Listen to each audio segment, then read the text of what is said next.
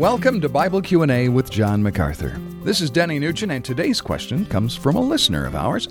Many Christians happily acknowledge the sovereignty of God. That is, God orchestrates and controls every detail of our lives. Well, John, one of our listeners asks how we should understand God's sovereignty as it relates to issues like sin and temptation. And he cites this verse from 1 Corinthians 10, where Paul writes, God is faithful, who will not allow you to be tempted beyond what you are able, but with the temptation will provide the way of escape. Now, John, it sounds like Paul saying God is the one who brings temptation into our lives. Is that what he's teaching here? Well, clearly it is not what is being taught by the apostle Paul because James 1:13 says, "Let no one say when he is tempted, I am being tempted by God."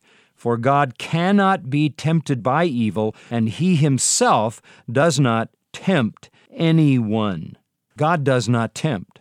But God allows us to be put on trial. The word temptation in the Greek, peirasmos, simply means to test or to prove, and in itself has no negative connotation. If some solicitation toward evil comes to you and you reject it, it is a test that you passed.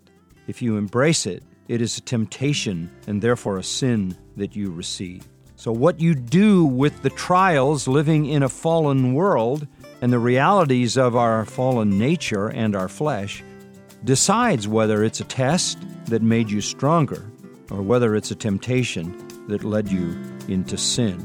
God allows us to live in this world, but does not personally tempt anyone. This is Bible Q&A with John MacArthur. If you'd like more in-depth teaching from the book of 1 Corinthians, visit macarthurcommentaries.com.